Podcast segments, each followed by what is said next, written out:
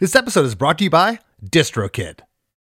When you need mealtime inspiration, it's worth shopping Kroger, where you'll find over 30,000 mouthwatering choices that excite your inner foodie. And no matter what tasty choice you make, you'll enjoy our everyday low prices, plus extra ways to save, like digital coupons worth over $600 each week. You can also save up to $1 off per gallon at the pump with fuel points. More savings and more inspiring flavors make shopping Kroger worth it every time. Kroger, fresh for everyone. Fuel restrictions apply.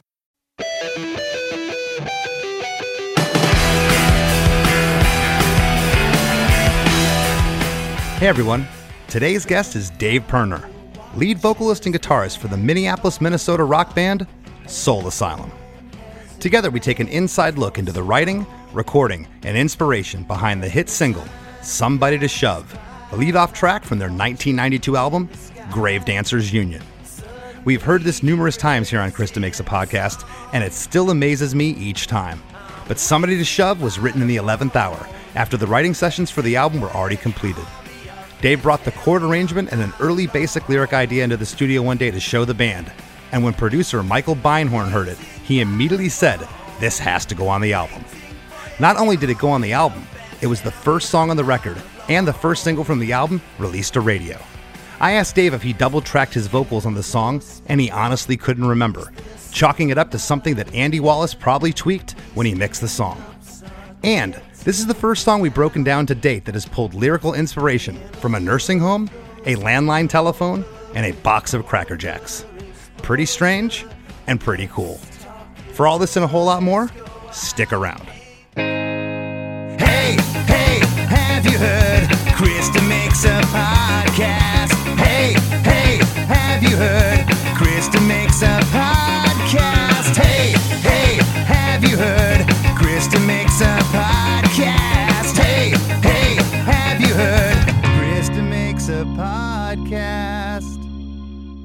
Hey Dave, how are you? Not too bad. How are you, Chris? I am fantastic. It's uh, it's a pleasure to talk to you. I appreciate you sitting in with us today. And you know, as I, I was researching this episode, uh, what a what a storied career uh, Soul Asylum has. You guys began in 1981 in Minneapolis, and uh, Minneapolis, of course, is, is home to, to some of my favorite bands. I'm, I'm sure yours as well. Uh, Husker Du, The Replacements, which you have history with both of those bands, as Bob Mould produced some of your early records. And uh, of course, Tommy Stinson uh, from Replacements played bass with you guys from 2005 to 2012. But you know, I first became aware of you guys in 1988 when you released Hang Time. And Hang Time was your first for A&M Records. And I kind of feel like you guys were kind of the last crop of bands that were actually given what we was called then developmental deals where you were able to build a fan base you know? By by the time my band got signed in 1995 you know we got two records on Capitol. We didn't have a hit and we were kind of out of the door at that point. So uh, uh, talk a little bit about that because you made a couple records uh, hang time in 88 uh, which had some amazing songs marionette uh, a little too clean and then you follow that up in 1990 with and the horse they rode in on. And by that time, you know, th- those records both sold modestly. Uh, by the time you were going to record Grave Dancers Union, uh, where did you sit with A&M? Were, were you guys worried about getting dropped? Was this a make it or break it record for you guys? Was it a make it or break it record? Uh, no. I guess I guess what I'm asking is did, did you feel any pressure at that point? Did an A&R guide or anybody tell you, "Hey, this record has to have a, a hit," which how do you write a hit? No one no one knows, you know. It's just something that that usually just happens. Oddly enough, it was something that never really happened until, nah, I don't know if it ever really happened. I think part of the reason why the band was interesting to A&M is because we had already developed our own fan base by constant touring. I don't remember pressure. Anyways, by the time we got to A&M, we, we already pretty much had a, a touring itinerary or whatever you call it. And uh, they were very hands off. And I think that was part of the understanding is that we already did things the way we do things and we must be doing something right. And they had no concept of what was going on in the quote unquote punk rock scene. So I think uh, that was part of what was attractive about the band is that we had already done all the legwork by the time um, the twin tone A and M thing, and we also I don't even know how much uh, reality there was to it, but it was put out on twin tone slash A and M, which made me more comfortable. I, I think it made us all feel more comfortable. So it was kind of this thing where we still had our indie record label name attached to us and we were going out into the world to try to figure out what this major label deal was all about they had no idea what to do with us well, yeah, because because when and the horse they rode it on came out in 1990, that's before the the word alternative was just starting to get uttered. Then you know, and of course it was a year later that uh, I hate the term, but but grunge broke. So you guys were kind of in the middle there. So when this record was being being written. I mean, I guess the next thing I want to know is how did you get in contact with Michael Beinhorn, who produced the record? Because he was kind of an unknown at this point. What we usually did was uh, we'd get a bunch of cassettes. Each producer would have it like their reel, you know. So I remember Michael's cassette had. This was the first time I'd gotten a. I don't know if you call that a demo reel, but uh, his songs were edited. So he had, you know, the Chili Peppers and a bunch of bands on there, but it was only like the beginning and the middle of the end of each song, which was a pretty good strategy because it, it just kind of it gave you a, a sort of overview of all the things he had worked on at that point. And then the next step would be, and I just liked the way that his stuff sounded compared to whoever else I was listening to or whoever else was being considered. And it just it just sounded better to me. So next thing you do is, you know, I don't remember. I probably inter- interviewed with a couple other, a, handful of other producers, and his conversation with me was, uh, I guess you do you do the you do the listen to a bunch of uh, reels and then you do the phone call and then if you're still leaning in that direction you do you know lunch or dinner but he came prepared. Like he he knew all the names of the songs and he had something to say about each one. Yeah he made a really good case for uh why we should work with him. The reason I brought him up was because I, I was talking about the, that term alternative uh, before, and and you know prior to you guys, he was working with, as you said, the Chili Peppers. He produced Fab Five Freddy, Violent Femmes. You know, Violent Femmes and Chili Peppers were considered alternative uh, back in the 80s. And I remember hearing Grave Dancers Union just being impressed so impressed by the by the production. It sounded awesome, and one of my favorite bands is from Canada. They were on A and M at the time, called the Doughboys. I'm sure you you know those guys. And yeah. and I wished so bad. I was like, why can't these guys work with Michael Beinhorn? Because they put out what I considered Crush, a hit record. It just had really really flat production on that, but.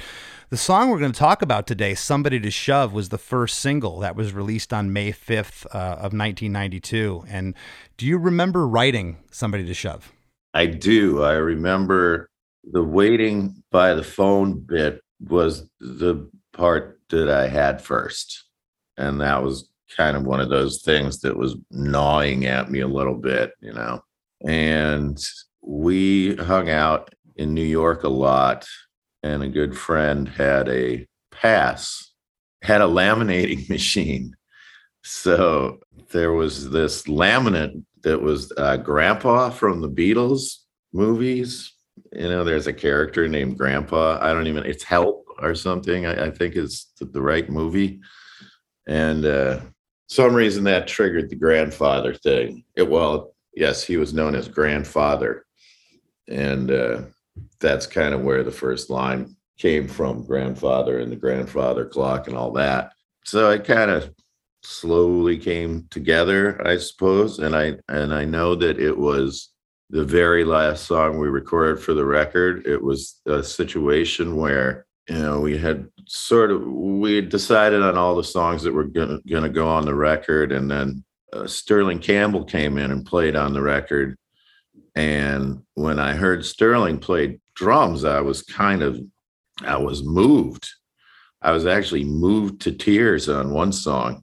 I can't remember if anybody said, You got anything else, Dave? Or if I went, I think I got something else because I, I got excited when Sterling started playing. And I'm like, Oh, I want to hear how he plays this idea that's been swimming around in my head, which was somebody to shove. So it was it was kind of almost an afterthought, and uh, I, I believe we played through it once, and Beinhorn immediately liked it. I, I pretty distinctly remember him going, "That's going on the record," and uh, that was a good feeling, you know. That's really cool to hear because I can't tell you how many times I've heard that on this show where it's the 11th hour and it's almost like the, the pressure's off you. You already got a record in the can, the record's ready to go, but hey, let me just try this one idea out. And then everyone jumps on it. And then, of course, it beca- ends up becoming the first single uh, of, the, of the record. Uh, so, so this was essentially written uh, for Grave Dancers Union. This wasn't something you had held over from a previous record or something you had laying around. Correct. Glad I thought to record it.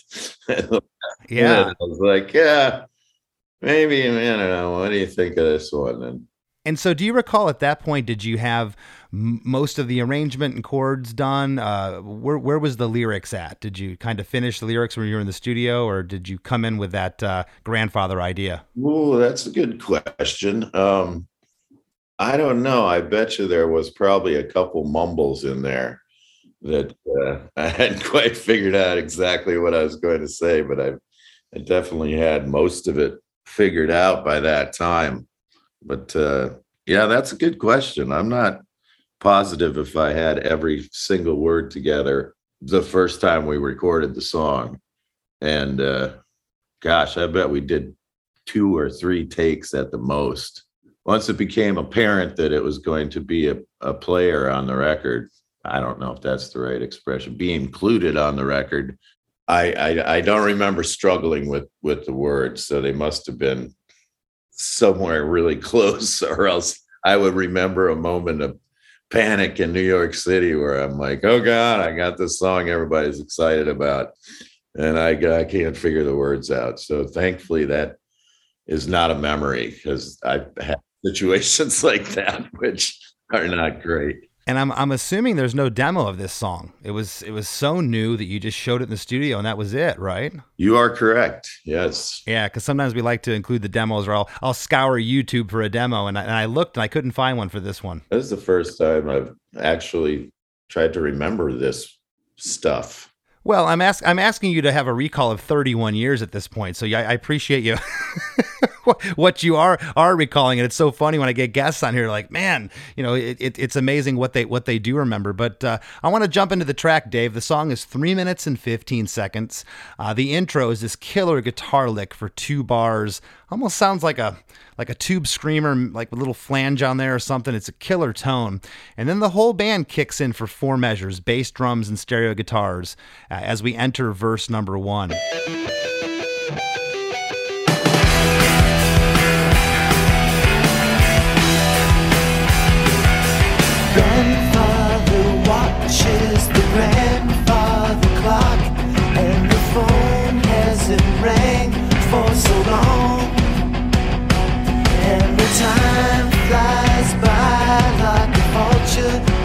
Sky. Suddenly he breaks song. Grandfather watches the grandfather clock, and the phone hasn't rang for so long. And the time flies by like a vulture in the sky. Suddenly he breaks into song. What's going on there? I think I was sort of honing in on the the old man sitting in a nursing home or the old man being extremely lonely. And uh, he uh, is waiting for someone to call. Doesn't seem very specific. A call from uh, you know his kids or his kids kids or something or waiting for uh, i don't know maybe a nurse to bring him his medication I'm not sure. I'm pretty sure he just wants to talk to somebody. And uh, I don't know, it seemed like a, an interesting place to start the song. And uh, I don't know, something, some a premonition that I suppose at one point or another, everyone's going to, well, not everyone, but people get old. And uh, it was probably a, like a Simpsons episode. I remember when uh, like a, a phone rings and all these old people come out of their rooms and then it's it's for one person and everybody goes back into their rooms and that's their day. Do you recall that uh, intro lick that uh, that i talked about? Did, was that something that uh, that you kind of had kicking around when you were writing it or something that was created in the studio? Because it's, it's just so catchy right off the top. Uh it was something that i had been kind of working on and I, I think I was going, God, I really, it really needs something to happen before the the band comes in, and uh, I don't know. I think uh, for some reason it evokes Robert Fripp to me. It's, it's just got this, you know, it's got this thing going on that um, kind of a syncopated thing. There's this record called The League of Gentlemen, and it uh, it has these really cool Robert Fripp sort of syncopated circular bits that he's that he's playing that are um, I don't know, they're just cool.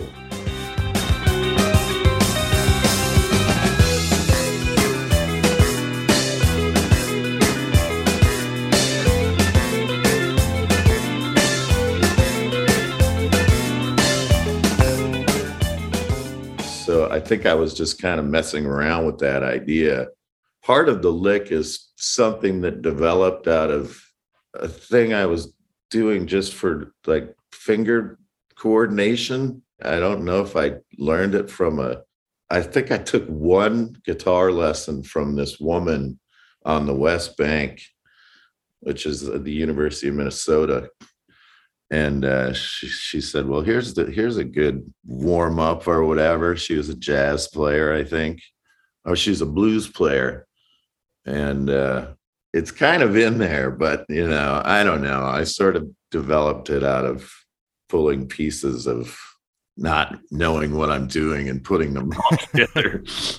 I, I, definitely get that because I've been I've been warming up before and stumbled across something. I was like, wow, that's kind of cool. So I, I, I totally get that. And kind of the reason I I, I was setting the episode up uh, early on and talking about where you guys came from. It's just like listening back, I don't remember thinking this at the time, but listening back to this verse, you know, it just it has that feel that early 90s but that wasn't something that you guys just all of a sudden tried to fit into. You were doing that back in the 80s this was your sound from, from when i first discovered you in, in 88 on hang time. So it just it, it just happened to be that your time kind of arrived. You guys were given enough chances by a&m where you could finally have a hit record and i think that's so cool. In verse one here the drums break down to just kick kick drum toms and snare. And do you recall if that's a hi-hat keeping time there is that a shake shaker going on in that verse. I couldn't tell.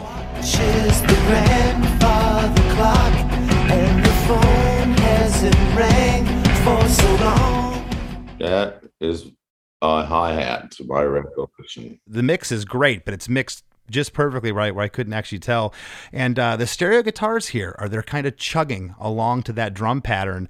And then we get into pre chorus one. And I wrote here in my notes, Dave, that this pre chorus is, is a chorus. it's so catchy. It's like you get two choruses in this song.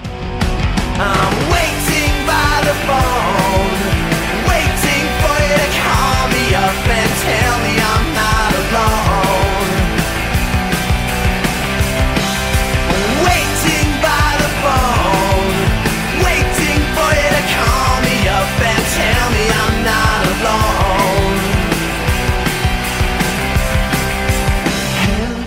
I'm waiting by the phone, waiting for you to call me up and tell me I'm not alone.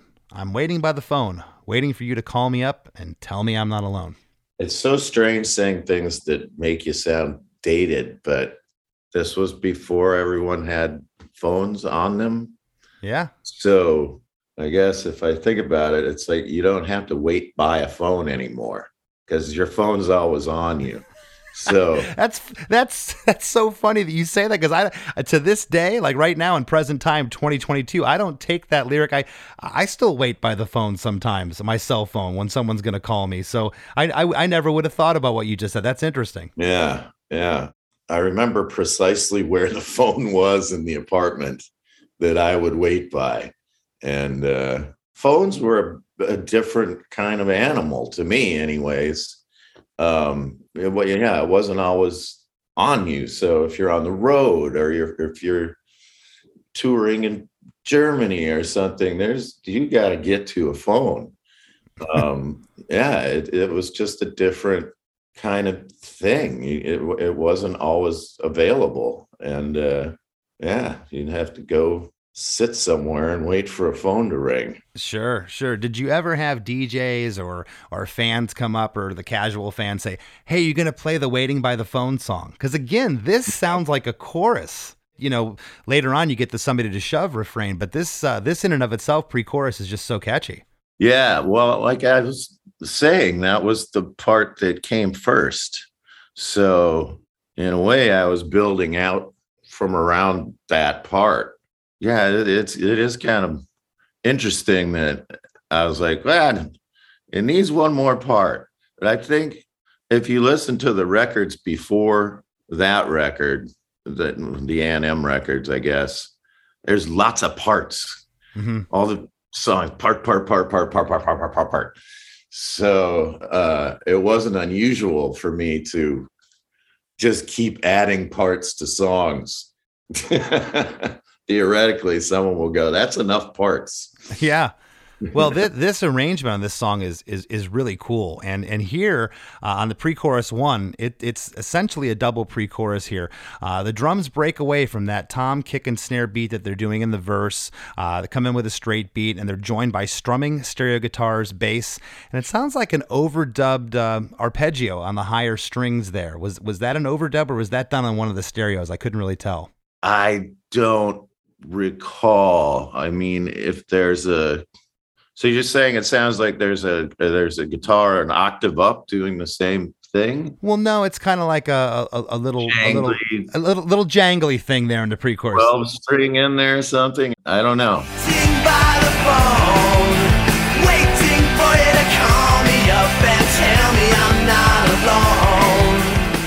Yeah, it's cool, and, it, and it's hard to tell if it's it's one of the stereos kind of doing it while while while they're playing, or if it's an overdub. But I I love that part. And the other thing I wanted to ask you here: Do you recall double tracking your vocals? I don't recall doubling things. Like if you listen to the twin tone stuff, sometimes Bob Mould had a thing where he'd just go, put another one on there, put another one, and you mm-hmm. end up with this, you know, this kind of wall of guitars. And there's at least one song I Made to Be Broken where I took it kind of too far. And it's just got it's got a double vocal. So a song called Ain't That Tough. It's got a it's got a double vocal, but it doesn't match up. And I thought that was really cool.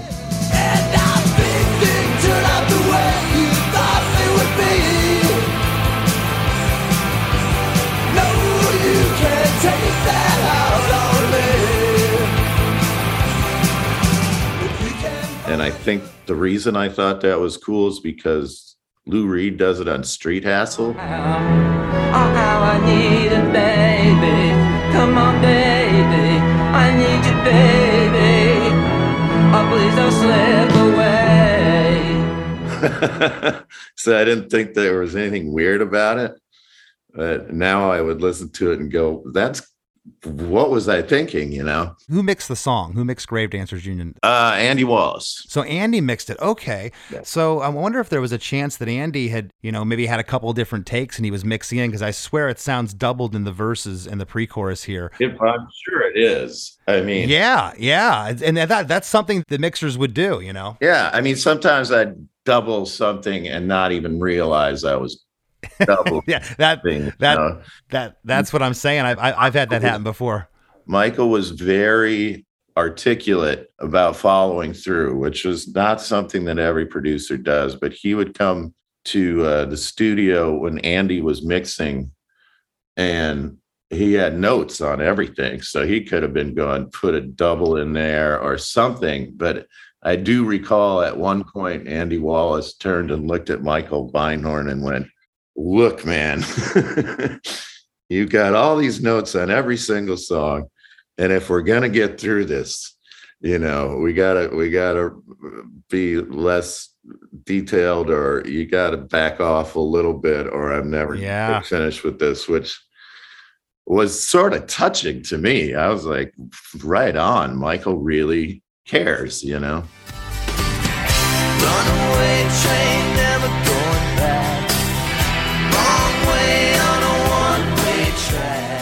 Don't run away because we got lots more with Dave Pirner after a few words from our sponsors. Looking to elevate your music career? DistroKid is a digital music distribution service that enables musicians to distribute their music to online stores and streaming platforms such as Spotify, Apple Music, YouTube Music, Amazon, Tidal, and many more. DistroKid collects earnings and payments, sending them to you, the artist. With DistroKid, artists unlock a world of possibilities. From easily paying collaborators with splits to securing your music with DistroLock, DistroKid covers all bases. Plus, you can promote your releases with Hyperfollow and create eye-catching visuals with the Spotify Canvas generator, all for free. But that's not all. Introducing the DistroKid app, now available on iOS and Android. Artists can manage their releases, view streaming stats, and withdraw earnings, all from the palm of their hand. And for those looking to perfect their sound, check out Mixea. With its simple interface and customizable mastering options, artists can make their music sound polished and professional within minutes. And don't forget about Instant Share, DistroKid's newest feature. Share large files securely with collaborators, producers, and more, ensuring your music streams at the highest quality. Ready to take your music to the next level? Download the DistroKid app and explore their suite of tools today. Plus, listeners can enjoy 30% off their first year by visiting distrokid.com slash VIP slash demakes. That's distrokid.com slash VIP slash demakes. Hey, everybody, it's Chris DeMakes, a podcast producer. Chris Fafalios here, once again to share a little clip from an episode of The After Party. The After Party is our weekly podcast that we release to members of our supporting cast. If you're interested in joining our supporting cast, just head over to chrisdemakes.com. For a few bucks a month, you'll get a bonus episode each week, a giant back catalog of episodes of The After Party, and you allow us to continue making Chris DeMakes a podcast. This clip is from our episode titled Iconic Synth Riffs of the 80s that we released back in January. Here we are talking about Joy Division's Love Will Tear Us Apart. Crazy because it's it's catchy and upbeat, but at the same time it sounds really somber. Yeah, it's got that those goth qualities, you know. It and does. as you as you said, the track came out in 1980. Ian Curtis was only 23 years old.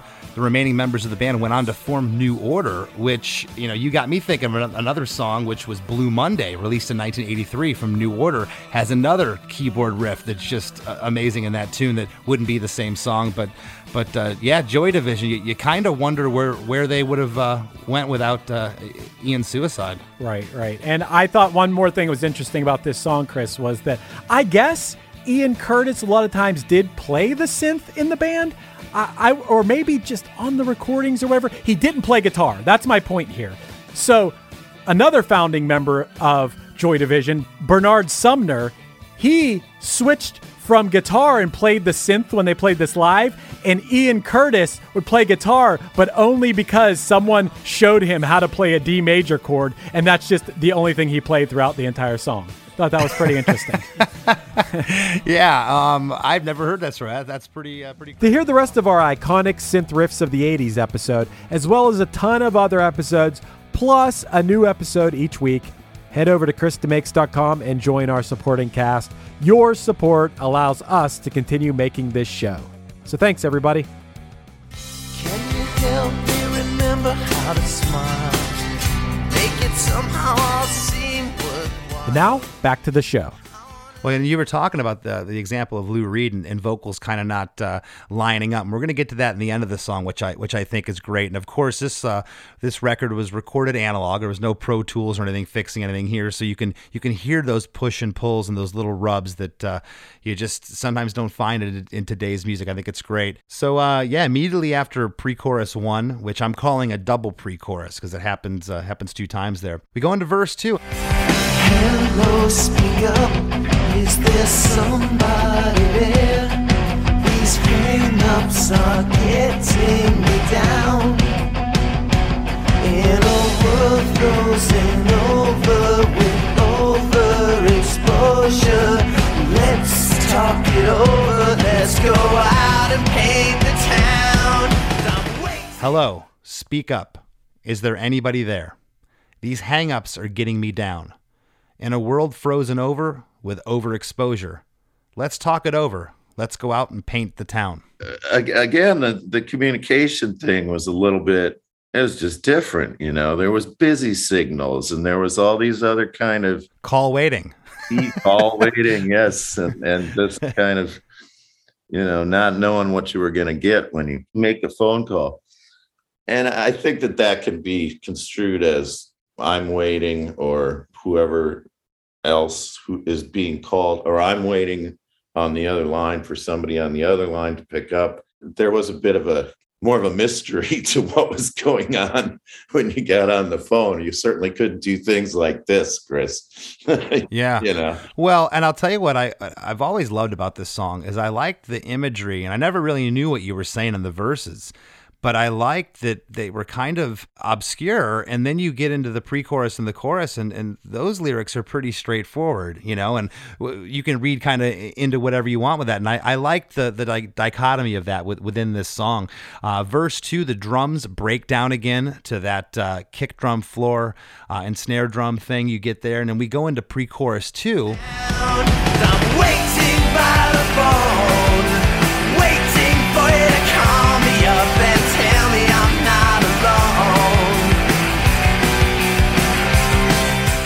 Just one time you say, I'm waiting by the phone, waiting for you to call me up and tell me I'm not alone. So it's half as long. And and uh, I, I wrote I wrote here in my notes that it's a cool little fake out here. I love that it only happens that one. And I remember thinking back in the day when that when I first heard the song that that was that was really really good songwriting because it jumps right into chorus number one. Cause I want somebody to shove. I need somebody to shove.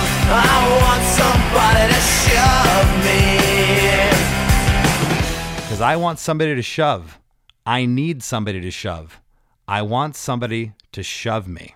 Well, not to digress, but I thought the double entendre of these hangups are getting me down. It's you know, it's like hanging up a phone, but you also have hangups. I'm so clever sometimes, Chris. I got to tell you.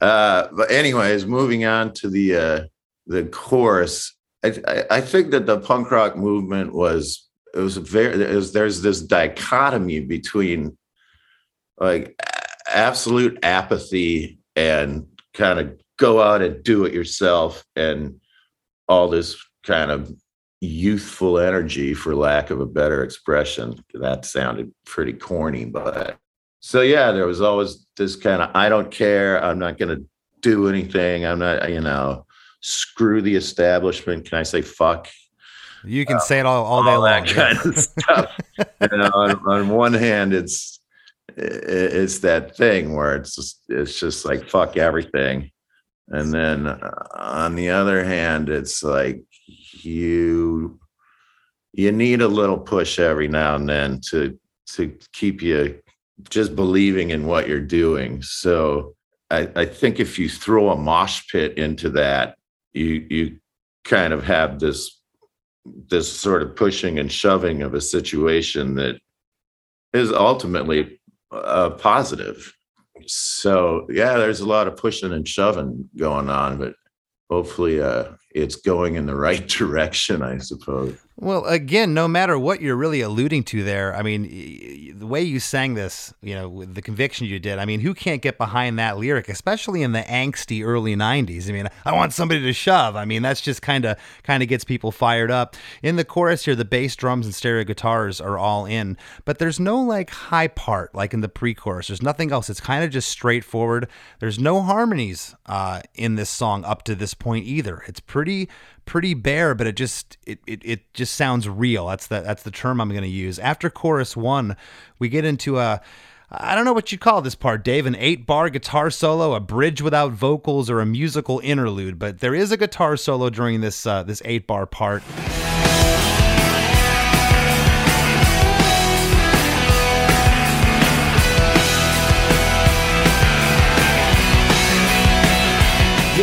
Uh, the bass sounds killer here during this part. The bass run is is just awesome, and uh, the guitar uh, solo that's happening here is reminiscent of the sound in the intro guitar lick. And then we get into verse three. The, the simplicity of, of the pre-chorus and the chorus, and now you come back with, with verse three. This is probably my favorite uh, favorite verse in the song.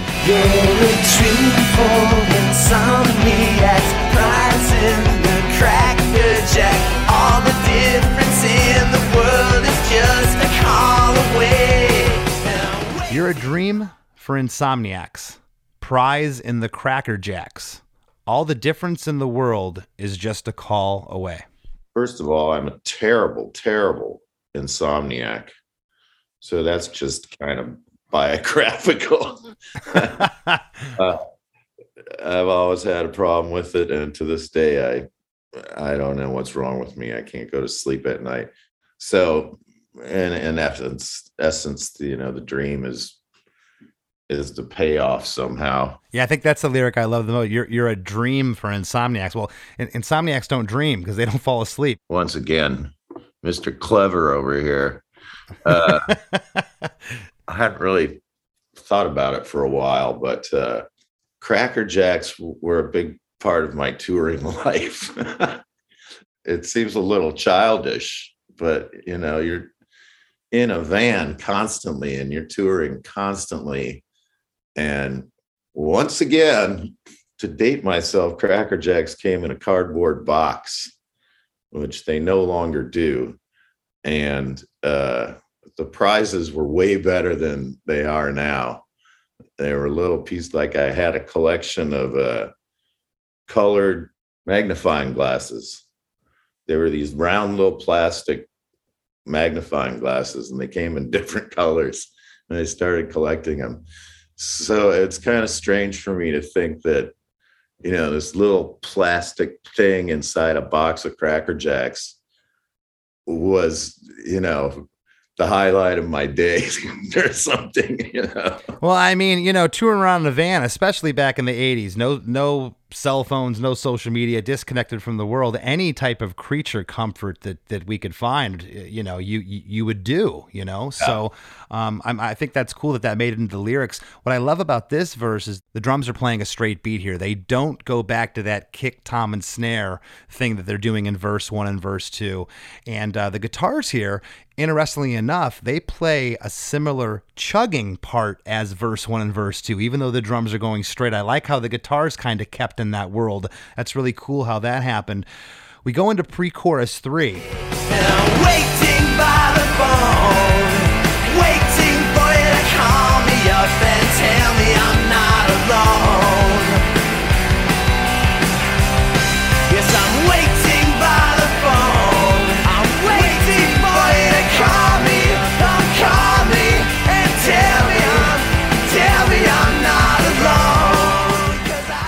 Lyric is, and I'm waiting by the phone, waiting for you to call me up and tell me I'm not alone. Yes, I'm waiting by the phone. I'm waiting for you to call me up and tell me I'm not alone. And it's back to the double pre-chorus here. Again, the arrangement of this song's really, really cool.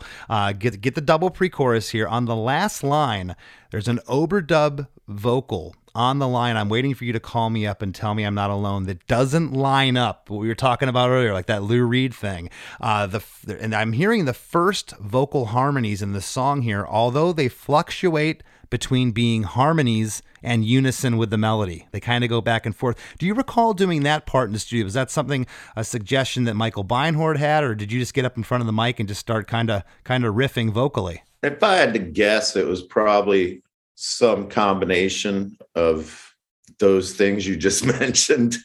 Uh, yeah, I probably did it a couple different ways, and and they, I don't know whose idea that was, but uh, you know, my guitar player Dan Murphy was there, and he did a background vocal, which it probably happened pretty organically. I guess is what I'm getting. Okay, so that that wasn't you uh, on the other vocal. That's Dan. I honestly don't remember. Okay, as it sound, it sounded like you there, but again, what's going on? It's semi loose, but it even gets looser. Cause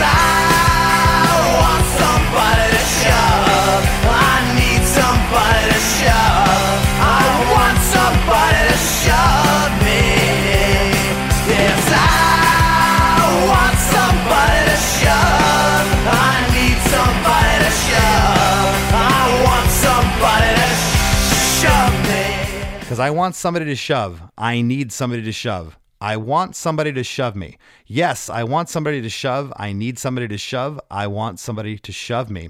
And it's really interesting how this all comes together here because it continues with those unison vocals with sporadic harmonies, some of which are odd note choices. And I love uh, those notes. It adds to the tension here but yet it feels loose as the vocals aren't lined up super tight in the back half here. Again, was that something that just kind of happened in the studio? Do you remember doing different takes of that or did it just kind of come organically? I think that's me just kind of messing around with different ideas. And uh, sometimes I just pile on harmonies because I was sort of experimenting. I'm, I'm guessing that that's what was going on there. I was just messing around with the gotta have something new going on here or something a little bit different and you uh, know here comes a harmony and let me try this and let me try that and things a couple things were you know different phrasing and timing and I, i'm sure that's probably what happened so it's probably just a combination of hits and misses and you know just Yeah. what will Well, work chorus two is the only double chorus in the song because there's only two uh, choruses. Chorus one and then the chorus two but you get three pre-choruses which again i'll make the case for that the pre-chorus in this song is, is as strong as the chorus in the song. And i, I think that's just awesome and, and i chalk it up chalk it up to great songwriting. Uh, right after chorus two there's an eight bar outro with the main guitar riff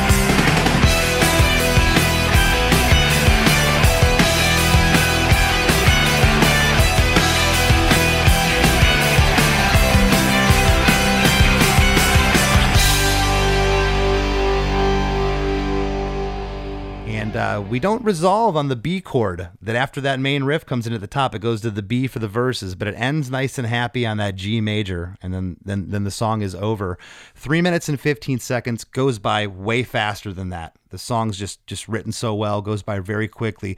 Dave, do you recall listening to the song back uh, on the faders or hearing the first mix back, and and and what did you think of it after bringing the song in uh, to the record so late in the game? Well, usually we say playback is a bitch, but uh, uh, when something like that happens in the studio, it's pretty satisfying. So I do remember playing it once or twice and having Beinhorn going, "Oh, well, well, you know, that's going on the record," and standing there and listening to it and feeling pretty good. I mean, it sounded great just without the vocal as far as I remember. We were just listening to the track. You know, it, it was kind of something that the record needed, kind of unbeknownst to me, or wait, beknownst to me. Now that I'm thinking about it, there was one or two other songs that I think I pitched towards the very end of the record at that same time. They were more up tempo, kind of aggressive kinds of things. So, yeah, I, I I do remember it being this burst of energy and then this exhale of hey, that worked, you know. Yeah, and do you, do you recall being stoked that not only was it the first uh, lead off uh, single of the album, but it was the first track on the record? Were were you surprised by that? That is that something that, that you guys wanted, or something that A and M was was suggesting? Now I'm trying to remember what the singles were on the A and M records and kind of how we were sort of learning what that meant. Right. Well, you, you, guys led off with this, and then Black Gold was the second single, and of course, uh, Runaway Train uh, was the was the third track released in, in June of '93, which which sent the record into the stratosphere. But I guess what I was asking was was were you surprised that the the song you brought in so late to the game was was the first single? That had to be a pretty good feeling. I was, and it was, and uh, it seems oddly fitting somehow that you would end start with what you ended with. yeah. So, um, yeah, I think people were excited about the song, and I welcomed that. And we certainly had never seen anything where a, a record label was was going to stay devoted or dedicated to the band for three singles. That was kind of unheard of for us, anyways. So if there was like a bigger strategy going on, we were not aware of it. We were still kind of feeling our way through what was going on. And uh, in retrospect, it seems obvious. Oh, they built it up to Runaway Train, but I don't. I don't think we really. We certainly didn't have any unreal expectations. I think, if anything, we were uh, as surprised as anyone that uh, people liked it. know? Yeah, well, I mean, you know, you guys again, you'd been a band for 11 years when this thing hit. I don't think there was any any plan going into this. Like it was just the next record that you guys made, and and uh, I, I, really believe that you, you, you, stuck it out long enough to where your you, your time finally arrived. Music was ready. You know that I don't think the 80s were ready for a band like Soul Asylum. It needed to percolate a little bit, and, and you guys finally hit. Uh, before we break, is there anything you'd like to leave the listeners with? What you got going on with, with, with the band? Any tours coming up? Up? What you got? Most of the time in the summer, we go out for maybe a two month tour.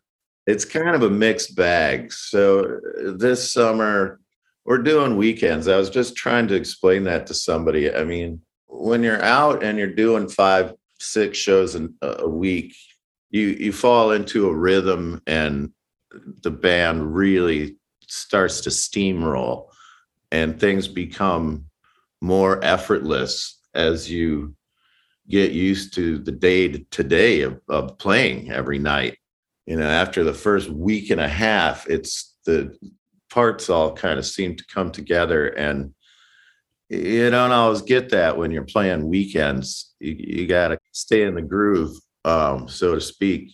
So we'll be, and then I'm doing some uh, some acoustic shows this summer with my my guitar player Ryan Smith, and um, yeah, we're kind of playing all over the place. And, you know, we'll do a week and a half here and a week and a half there. And, you know, it's, it's different.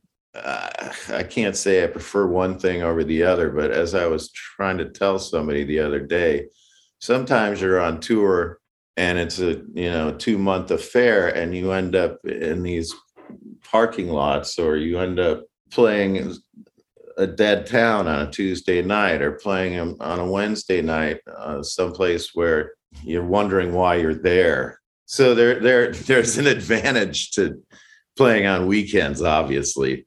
So I think uh, that's uh, that's what we'll be doing all summer, and uh, you know I'm looking forward to it. I love going out and playing, and I kind of I don't know I, I like a two month tour also, but it it's grueling.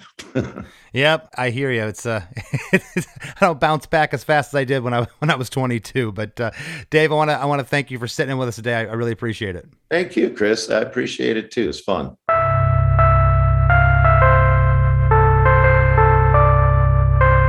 There's lots more Chris DeMakes a podcast after a few words from our sponsors. Hi. I'm Daniela Clark, I'm Barbara Ann Wild. and we are the Honest AF Show, Our podcast is real honest conversation with our celebrity friends and pros, covering our anything but average rock and roll lifestyles. all while tackling the hell that is aging and the battle of beauty. Oh, yeah, nothing is off the table. The Honest AF Show is available wherever you get your podcasts. Hey, everybody. If you like Chris DeMakes a Podcast, I'm going to assume that you like music podcasts. And if you like music podcasts, check out One Hit Thunder. Each week, we dive into a one hit wonder, and along the way, we gain some knowledge and have some laughs. Lou Bega, Crazy Town, Harvey Danger, The New Radicals, Aha. We're over 100 episodes in now, and to paraphrase the great Matthew Wilder, nothing's going to break our stride. Subscribe to One Hit Thunder wherever you get your pods. We near the end of the show, here's a band you might not know. Welcome to this week's Band You Might Not Know. If you'd like your band to be considered for Chris DeMakes a Podcast, all you have to do is email your best song via MP3 only and bio to bandyoumightnotknow at gmail.com. This week's featured artist is Scapository from New York City. Their most recent record is appropriately titled Up Yours. You can find their music on all the streaming platforms. Here's a snippet of their song, Are You Rude Too?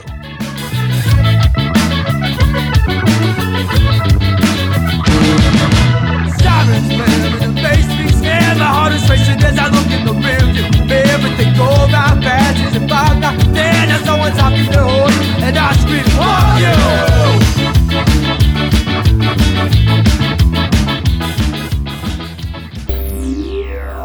The Rap with Chris and Chris.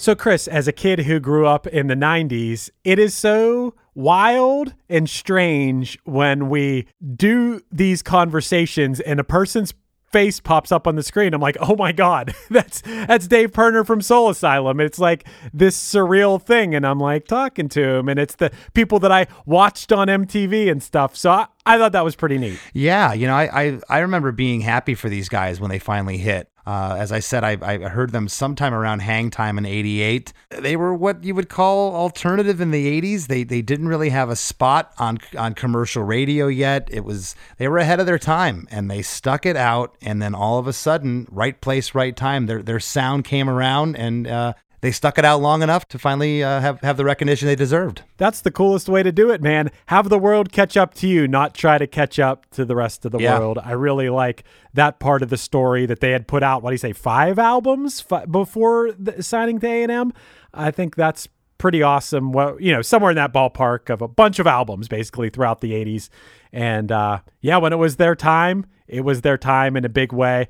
You know, Runaway Train was obviously the really huge song, but this being the first single from that album, as soon as, you know, the publicist got in touch with us about this episode, my first thought was, man, I want to do somebody to shove. And we had our conversation like, oh, but Runaway Train was the bigger one. I'm like, ah, I love somebody to shove. I think this is my favorite Soul Asylum song. So I'm really glad that we did this one. Yeah, and I honestly I don't know if the world would have heard Runaway Train if it wasn't for somebody to shove. You know, this song got picked up by MTV, and I think it was the right choice. I think if they would have led with the ballad, it might have uh, fell flat. They might have not. I think they had to go with this one. I think I think it was the right song. And I and I how many times have we heard? I even told Dave how many times has someone went in and said, "Eh, it's just an idea I'm kicking around. It's the eleventh hour. The the the album's done. The producer's sitting there going." Wait a second. What is that? Play that again. That that's going on the record. And it was a really good point about the pre chorus being, to me, a chorus. That part is what sticks in my head. The waiting by the phone part is so catchy. But, Chris, you talked about this briefly in the episode. That lyric, you know, I want somebody to shove, I need somebody to shove, I want somebody to shove me. That concept, that lyric, it kind of sums up the 90s in my head Yep. for some reason. It makes me it makes me think, I mean, for lack of a better way to put it, it makes me think of moshing. It makes me think of a live punk rock show, or, you know, or a rock show in the 90s and just the sort of feeling or attitude of what we, we'd call Gen X, I guess, at that time. The, this sort of like apathy, this apathetic attitude, but I want someone, I, I interpret as I want someone to shove me out of that. Now, that might be me putting my own meaning into it. It could be something a lot less meaningful than that. I don't I don't really know, but it definitely is a, a strong lyric and song title. Yeah, and I had mentioned to Dave that I think I used the term angsty. You know, the early '90s were just angst and apathy, as you said, and and uh, uh, one part anarchy you could throw in there, and just this rebellious nature. And, and that lyric is perfect. You know, I had mentioned that uh, there's a simplicity to the pre-chorus, which again to your point the pre-chorus happens three times. It's almost the chorus you know the actual chorus only happens twice but there's a simplicity to that lyric uh, in the pre-chorus as well as the chorus that we just talked about. But the verses there's a lot of imagery and a lot going on there and i i, I like the picture that he was painting there. It's really really interesting where he where he came uh, came from uh, from a lyrical standpoint I would have never pictured that. You know, I pictured when he was talking about like an old folks home, a bunch of people, the phone rings and they all they all go to it, and then it's just for one person or whatever. It's very sad. So I, I would have never put that sad Yeah. meaning to it, and uh, yeah, I think the the verses are. I would have never known what those verses meant. Um, I thought it was really funny that he talked about. Yeah, this song kind of dates me. I'm talking about being by the phone and waiting for it to ring. Well, now you carry your phone around. But Chris, I'm like you. I didn't think of that and I wouldn't have thought of it because I don't know. I set my phone over there on the coffee table and I I'm still, wait. I still wait by the phone. Right. I still say, but maybe maybe I'm dating myself. I still say that. well, I guess no. I would say it too. You you plug your phone in to charge it. I I never looked at it as being like a dated lyric. No, not at all. I still thought it was interesting he pointed that out because, hey, look at a lot of songs in the 90s. You're going to find dated, dated, dated, even in the 2000s, 2010s. I mean, I, I, careful not to do that now. I don't want to write a song about like I was on uh Instagram today. I see I hear people dropping the apps and names of apps and stuff all, all the time in songs. I'm like, ah, let's not do that. That- Those will that'll be, be- obsolete, you know? Yeah, that'll be that'll be dated real quick. And you know, we heard in the Huey Lewis episode, Chris, when when Huey was talking about Bob Clearmountain mixing in some stuff that Huey heard later was like, "What?" You know, Bob, Bob mixed the record. And same thing here. I had said to Dave, "Did you double track these vocals?" He said, "I don't think so." I swear they're double tracked. I can hear it. Okay, and he said, "Well, maybe." And I bet that was Andy Wallace. He got a couple vocals. He's like, "You know what? I'm gonna I'm gonna here here's the main vocal, but I'm gonna ghost this other track he did here. It kind of adds a little uh, texture to it." I mean, that's why you get someone awesome like Andy Wallace to mix your album, right? Give him a bunch of stuff. Let him work his magic. Give him some options. I I, I know in my experience with Punchline in, in recent years where we track the stuff ourselves and then we hire a mixer and we give them the kitchen sink and be like, all right, you get to work, do your thing to this. And I, I think giving him options, someone like Andy Wallace can step in there with a couple different vocals. And Chris, you were asking him about like, did you sing that? I, I can imagine Andy Wallace was taking parts where there were unison and mixing in the parts where it was harmonies and, and Yeah. creating his own thing, which is kind of what Dave alluded to there. Yeah, and good for Michael Beinhorn too. You know, he had a track, a good track record in the '80s. He had worked with Red Hot Chili Peppers, who were not a household name then. Uh, Herbie Hancock uh, certainly had success, but uh, I, I don't recall the record that Michael produced for for him. But uh, you know, he worked with Fab Five Freddy and then Violent Femmes, who weren't, you know, they were a huge underground success, but not a huge commercial uh, success. And then he did the Soul Asylum record. Next thing you know, he's doing Superunknown by Soundgarden, and after Yeah. that, he, he he went through the stratosphere, which is which is really uh, neat to see. Yeah, that's awesome. And Chris, you, you talked about this a minute, but those last minute songs are sometimes the best. That's like the fifth or sixth time we've heard that now. I know. In this hundred and some episodes of this podcast. Hey, don't be afraid to break out that guitar. You might write Alkaline Trio Radio or you might write uh, Soul Asylum uh, Somebody to Shove. You never know because when you're in the studio, you're in that state of mind. You're like, it, you're feeling creative. And Chris, you said this in the episode, but sometimes some of that, whatever pressure you were feeling about like getting this stuff done is now lifted off your shoulders. It's kind of like, okay, I've gotten all this stuff out of me and it I don't know, does it leave room to create or something within your mind, within your heart or something that, that or does it just the creativity be sp- sparked by the experience? Who knows? But um I would suggest anyone who plays in a band and is in a studio, don't be afraid to pick up that guitar or that bass or, you know, whatever, or just hum hum a melody that last couple days in the studio. You don't know what's going to come out. That's right. And, and also, don't be afraid to join our supporting cast over at chrisdemakes.com. Do not be afraid of that. Yeah, go to chrisdemakes.com. you get extra episodes. I know we're always hitting you guys with this every week.